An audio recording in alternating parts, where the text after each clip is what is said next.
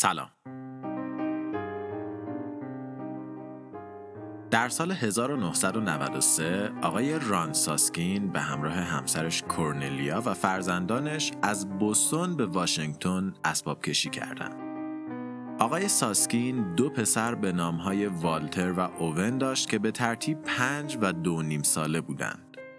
والتر کودکی آروم و اوون فرزندی شیطون و بازیگوش بود و این دو برادر به طور کلی رابطه خوب و نزدیکی با هم داشتند.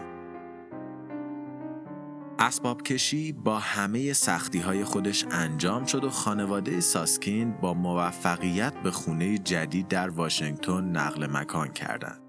اما چند هفته بعد با یک مشکل نگران کننده روبرو شدند. اوون فرزند کوچیک خانواده اشتهای غذا خوردن را از دست داده بود به شکلی که بیشتر روزها هیچی نمی‌خورد. اون دیگه نمیخوابید توانایی حرف زدن نداشت و حتی درست نمی‌تونست راه بره. در نگاه پدر و مادر، اوون به یک شبه متحرک تبدیل شده بود که حتی به اونها نگاه نمی کرد و خیلی بیروح تنها به یک نقطه در دوردست خیره می‌شد و ساعتهای طولانی رو به سکوت میگذرون.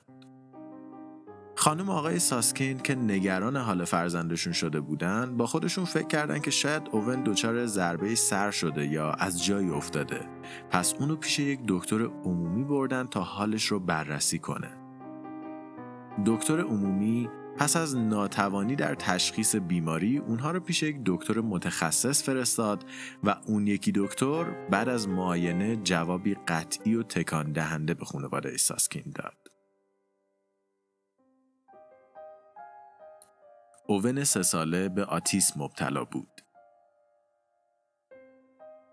آتیسم یک نوع اختلال رشدی از نوع روابط اجتماعی که با رفتارهای ارتباطی و کلامی غیر طبیعی مشخص میشه. افرادی که به این بیماری مبتلا هستند معمولا در ارتباط با دیگران دچار مشکل میشن. زبان بدن رو به سختی متوجه میشن و خیلی وقتها قادر نیستن با دیگران ارتباط برقرار کنند. البته باید بگیم که این بیماری با خجالتی یا درونگرا بودن فرق می‌کنه. اگه شما درونگرا باشین همچنان می‌تونین ارتباطات اجتماعی رو رمزگشایی کنین و بفهمین که یکی داره بهتون لبخند می‌زنه. یکی از دستتون عصبانیه یا یکی داره مسخرتون می‌کنه. شما صرفا تصمیم می‌گیرین که با اون اطلاعات کاری نکنین. در حالی که یک فرد مبتلا به آتیسم اصلا معنای اون لبخند اون چشم قره یا هر نشانه دیگه ای رو نمی‌فهمه. افراد مبتلا به آتیسم به روتین و کارهای تکرار شونده علاقه دارن و بعضی از اونها به محرک های شدید مثل نور خیلی درخشان، صداهای گوشخراش و بلند و دیگر چیزهای این مدلی حساسیت دارن و اینجور محرک ها می‌تونه ذهن اونها رو به هم بریزه. آتیسم از اون بیماری هایی که علت وقوعش برای ما مشخص نیست و هنوز کسی نمی‌دونه که چی منجر به ابتلای یک نفر به اون میشه. ولی عواملی مثل سن پدر و مادر، مصرف یک سری داروهای خاص در زمان حاملگی و همچنین داشتن سابقه این بیماری در نسلهای قبل نقش تاثیرگذاری رو در ابتلا به این بیماری ایفا می‌کنن. ولی بوده مواردی که یک جهش ژنتیکی باعث شده یک فرد بدون هیچ سابقه خانوادگی بدون هیچ گونه مشکل در زمان بارداری و یا هیچ نشانه ای به این بیماری مبتلا شده باشه که همین تشخیص علت دقیق اون رو از چیزی که بود هم سخت تر می‌کنه. اما محققین مؤسسه سایمن در اوایل دهه 2010 یک پژوهش خیلی گسترده را انجام دادند که علت دقیق این بیماری رو بفهمند. اونا اومدن ژنوم این افرادی که صرفاً به خاطر جهش ژنتیکی به آتیسم مبتلا شده بودن رو باز و بررسی کردند تا ببینن چه تفاوتهایی با ژنوم پدر، مادر و یا دیگر ژنوم‌های عادی منجر به شکلگیری این بیماری شده. برای بعضی ها این تفاوت شامل یک بخش گسترده از ژنها بود و برای بعضی ها جابجایی تنها یک ژن منجر به شکلگیری این بیماری شده بود. در نهایت این مؤسسه تونست بین 200 تا 400 ژن مختلف رو که ور رفتن باهاشون به شکل گیری آتیسم منجر میشه شناسایی کنه که در مجموع 25 درصد دلیل ابتلا به آتیسم در انسانها بود. اما مشکل بزرگ آتیسم اینجاست که این بیماری یک گستره خیلی خیلی بزرگی رو شامل میشه و تقریبا هیچ دوتا آدم مبتلا به آتیسم عین هم نیستن و به خاطر همین تعیین ویژگی های ثابت و متغیر براش کار خیلی دشواریه. بعضی از افراد مبتلا به این بیماری حافظه بلند مدت خیلی خیلی خوبی دارن. بعضیا در محاسبات ذهنی نابغن. بعضیا هنرمندهای خوبی هستند. در حالی که بعضی حتی توانایی حرف زدن و راه رفتن رو هم ندارن. امروزه تقریبا از هر 68 نفر یکی به آتیسم مبتلا میشه و این بیماری علائم خودش رو از دو سالگی نشون میده. اتفاقی که برای اوون ساسکیند افتاده بود. در مسیر برگشت از مطب همه اعضای خانواده ساکت بودند. سال 1994 دانش انسانها درباره آتیسم حتی کمتر از الان بود و در نگاه اونها افراد مبتلا به این بیماری انسانهایی ناقص، ناتوان و ناکارآمد بودند و دونستن اینکه فرزند سه ساله اونها مبتلا به این بیماریه قلب خانم آقای ساسکین رو شکسته بود. چندین ماه گذشت و اوون در همون وضعیت باقی موند. اون نسبت به حرفهای پدر و مادرش بیتفاوت بود. یعنی انگار حرفهاشون رو نمیشنید. اون چند کلمه بیشتر نمی‌تونه صحبت کنه و خیلی از توانایی های خودش رو از دست داده بود و هیچی توجه اون رو جلب نمی‌کرد. خب هیچی به جز کارتون های دیزنی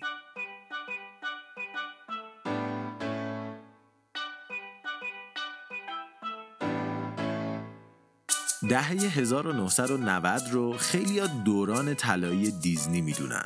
انتشار انیمیشن های همچون پسر جنگل، مولان، پری دریایی، هرکول و شیرشاه همه باعث شده بودند که این کمپانی ارزش های گم شده خودش رو دوباره کشف کنه و همین کارتون ها زندگی رو برای اوون کمی آسون تر کرده بود.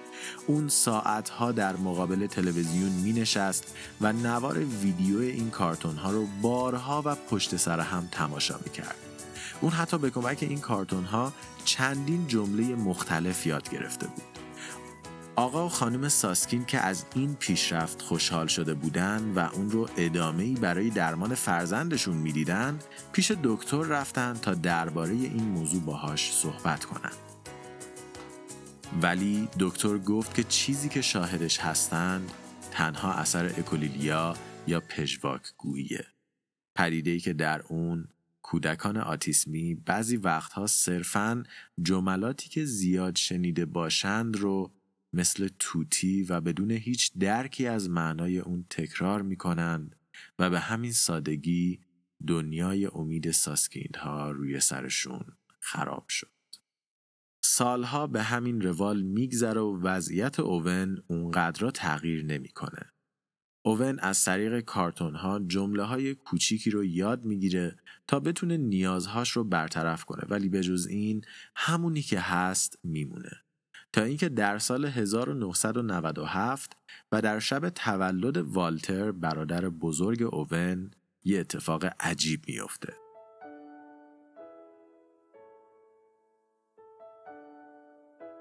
در اون شب و پس از رفتن مهمونها والتر که از وضعیت برادر خودش ناراحت شده به حیات خونه میره و زیر درخت شروع به گریه کردن می‌کنه. اون دلش برای برادرش میسوزه و از اینکه هیچ کاری برای بهبود حالش نمی‌تونه انجام بده ناراحته. اما در همین زمان اوون اون رو از پنجره می‌بینه و به اون خیره میشه. بعد از گذشت چند دقیقه طاقت اوون تموم میشه و میره توی حیات پیش برادرش و دستشو می‌گیره. اوون توی چشمای برادرش نگاه می‌کنه و بعد از سکوتی طولانی این جمله رو میگه. والتر ناراحته چون نمی‌خواد بزرگ بشه مثل پسر جنگل والتر باورش نمیشه برادر کوچیک اون که حتی نمی‌تونه یک جمله کامل رو بسازه بعد از چهار سال باهاش حرف زده. اون دوان دوان پیش پدر و مادرش میره و داستان رو برای اونا تعریف می‌کنه. آقای ساسکین به سرعت میره ببینه قضیه چیه. اوون حالا به اتاقش رفته و داره به عروسک های دستی دیزنیش بازی می‌کنه. آقای ساسکین در حالی که به اوون خیره شده ایده به ذهنش می‌رسه. اون یکی از عروسک دستی های اوون رو در دستش می‌کنه و بعد میره پشت تخت قایم میشه و از طریق اون عروسک با اوون حرف می‌زنه. اون صدای شخصیت انیمیشن رو تقلید می‌کنه و از اوون حالش رو می‌پرسه. من ترسیدم. پدر دلیل ترس رو می‌پرسه. من هیچ کاری نمی‌تونم بکنم. پدر نمی‌دونه چی جواب بده. اوون اما به حرف زدنش ادامه میده. اما کارتونا کمک می‌کنن حالم بهتر بشه. پدر هم مثل والتر در شک بود. اون داشت برای اولین بار با فرزندش صحبت می‌کرد. اونا مدتی رو به سوال و جواب مشغول شدن و با خسته شدن اوون پدر دستش رو از عروسک در آورد و به پسرش شب بخیر گفت.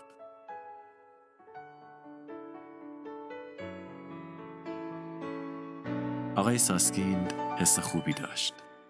اون یک راه جدید برای شناخت فرزندش کشف کرده بود.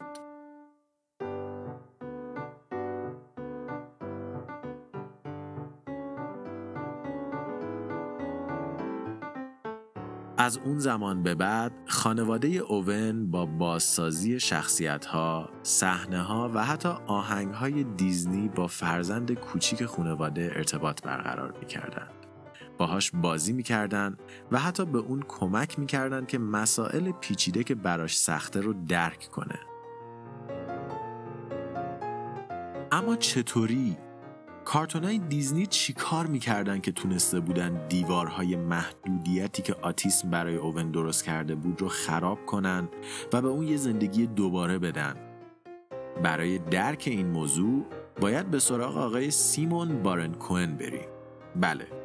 داداش کوچولوی ساشا بارن کوهن آقای بارن کوهن یک روانشناس بالینی هستند که بیماری های روانی مختلف رو بررسی می‌کنن. از نظر بارن کوهن تنها مشکل افراد دارای آتیسم اینه که در رمزگشایی رفتارهای اجتماعی دچار مشکل میشن و محرک های فراوان دنیای اجتماعی ما اونها رو گیج و سردرگم می‌کنه و باعث میشه در زندگی درونی گیر کنن و نتونن خودشون رو به درستی ابراز کنن. و اینجاست که کارتون های دیزنی وارد عمل میشن. انیمیشن های دیزنی برای اوون دو تا نقش اساسی بازی می‌کردن. این کارتون ها در مرحله اول ساختار داستانی استاندارد رو دنبال می‌کردن. عمل عکس عمل عمل عکس عمل و همین دنبال کردنشون رو راحت می‌کرد. در این کارتون ها شرایط اجتماعی مختلف مورد بررسی قرار می گرفت و کودک می‌تونست با عقب زدن و چندین و چند بار دیدن اونها این شرایط رو در قالبی پیچیده درک و مسیر داستان رو دنبال کنه. اما در یک مرحله عمیقتر این انیمیشن ها موزیکال بودن و پر از آهنگ هایی بودن که در اون شخصیت ها احساسات خودشون رو به زبانی ساده و با ریتمی روون و جذاب بیان می‌کردن. چیزی که درک روابط اجتماعی رو به لایه های زیرین مغز یعنی امیگدلا هدایت می‌کنه و در نتیجه انجامش راحت تره. حتی قبل از این هم یه پژوهش انجام شده بود که نشون می‌داد پخش موسیقی در تثبیت ذهنی افراد آتیسمی نقش قابل توجهی رو ایفا می‌کنه. پس منطقا حالا که کارایی این روش توسط آقای ساسکین اثبات شده بود زمان این بود که ازش برای درمان همه کودکان مبتلا به آتیسم استفاده کرد. ولی خب برخلاف داستانهای دیزنی داستانهای واقعی اونقدر راحت نیست. اولین نشانه های آتیسم از سنین دو تا سه سالگی خودشو نشون میده و در این زمان اکثر کودکان شرایط یکسانی رو تجربه می‌کنن. ولی با گذر زمان فاصله این آدم ها از هم بیشتر و بیشتر میشه. برای خیلی ها آتیسم تبدیل به یک ویژگی حاشیه‌ای میشه که بعضی وقتها حتی کمکشون می‌کنه. برای بعضی های دیگه یک چالشه که با کمی مهارت میشه باهاش کنار اومد. ولی برای برخی شرایط اونقدر وخیمه که حتی ابتدایی ترین کارها و زندگی روزمره به یک چالش غیر ممکن تبدیل میشه.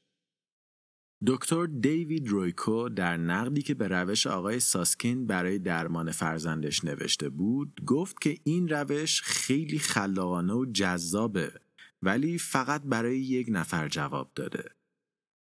دکتر رویکو خودش از متخصصین آتیسم و بن فرزندش هم به این آرزه دچار هست.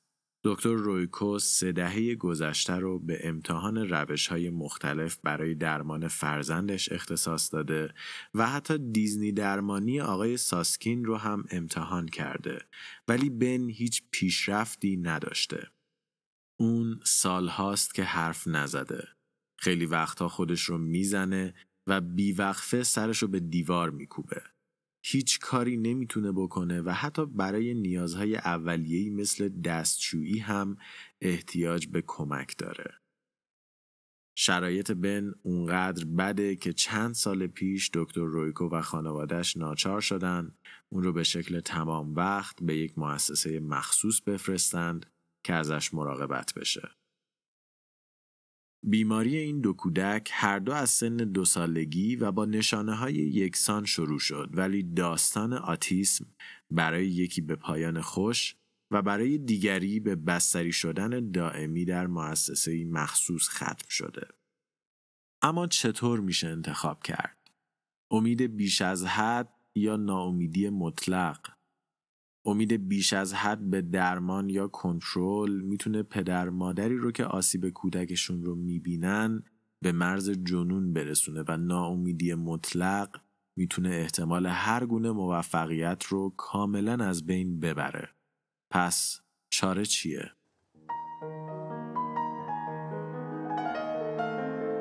حدود پنج سال بعد از کشف دیزنی شرایط اوون تغییر کرد.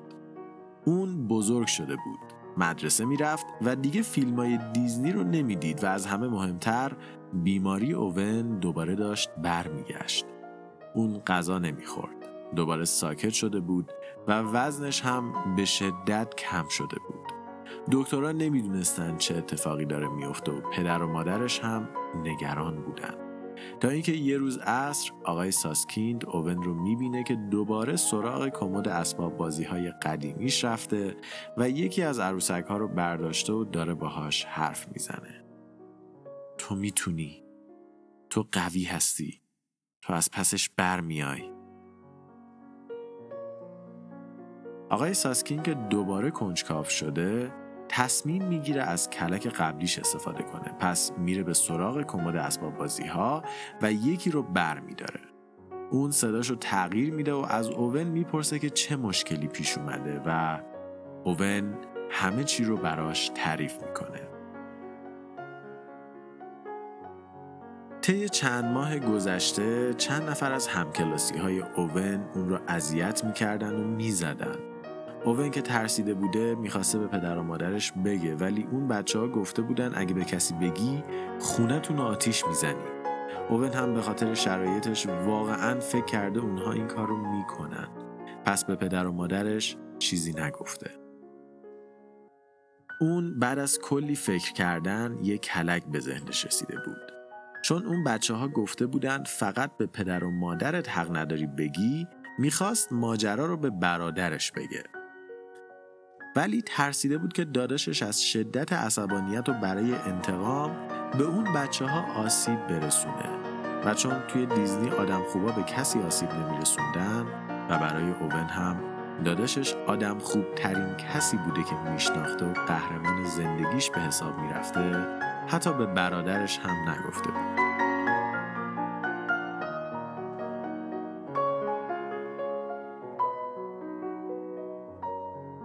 اوون اون چند ماه همه چی رو درون خودش ریخته بوده و به خاطر همین داشته آسیب می‌دیده و سرخورده تر از قبل می شده و به خاطر حفظ سلامت کسایی که اذیتش می‌کردن اذیت شدن رو تحمل می‌کرده. با مراجعه خانم آقای ساسکین به مدرسه اون بچه ها اخراج میشن و اوون دوباره به زندگی خودش برمیگرده. الان بیشتر از ده سال از اون موقع میگذره. اوون 25 سالشه. از یه دوره سه ساله فارغ و تحصیل شده و قصد داره با امیلی صمیمیترین دوستش که مثل خودشه یه زندگی مشترک رو تشکیل بده.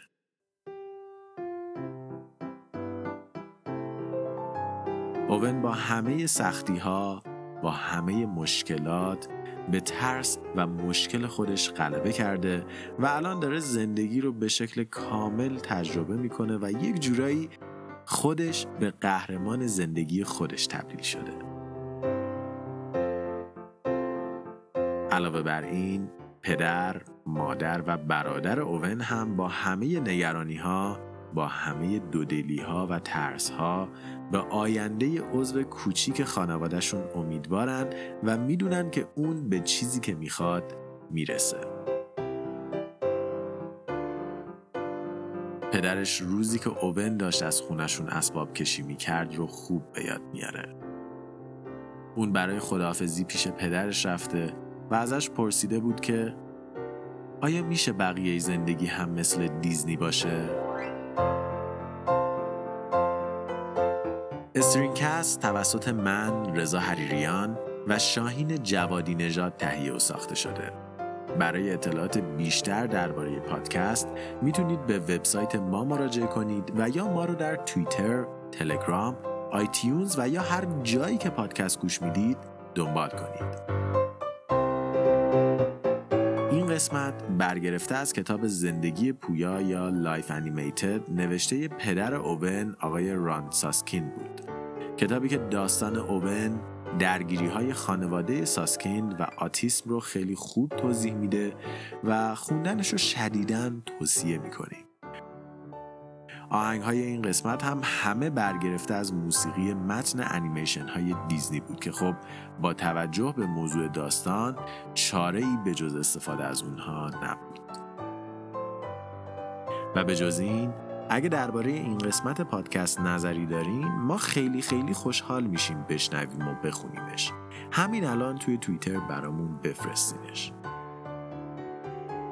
من رضا به همراه شاهین هفته خوبی رو براتون آرزو می‌کنم و تا قسمت بعد مراقب خودتون باشید